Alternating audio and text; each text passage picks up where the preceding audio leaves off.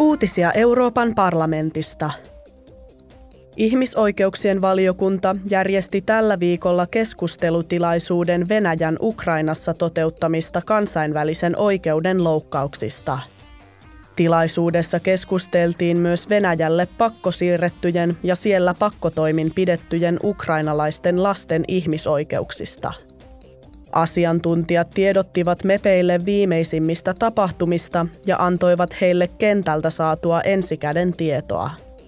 MEPit keskustelivat myös Venäjällä ja Ukrainan miehitetyillä alueilla laittomasti vangituista ja kidutetuista ukrainalaissiviileistä.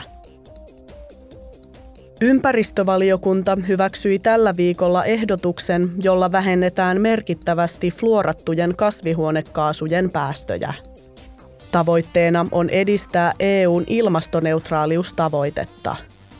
MEPit haluavat, että EU siirtyy nopeammin kohti kestävämpiä ratkaisuja ja luopuu fluorihiilivedyistä kokonaan vuoteen 2050 mennessä. F-kaasujen osuus EUn kasvihuonekaasupäästöistä on noin 2,5 prosenttia. Niitä käytetään esimerkiksi jääkaapeissa, ilmastointilaitteissa ja lämpöpumpuissa sekä palon torjunnassa.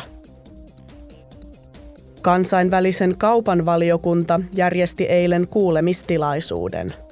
Sen aiheena oli kriittisten raaka-aineiden toimitusketjut, joita halutaan kehittää joustaviksi, kestäviksi ja kilpailukykyisiksi.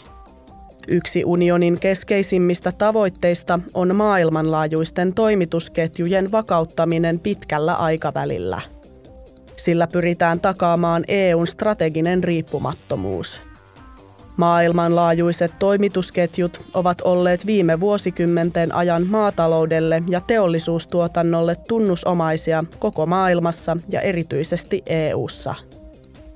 Uutiset toimitti Euroopan parlamentti.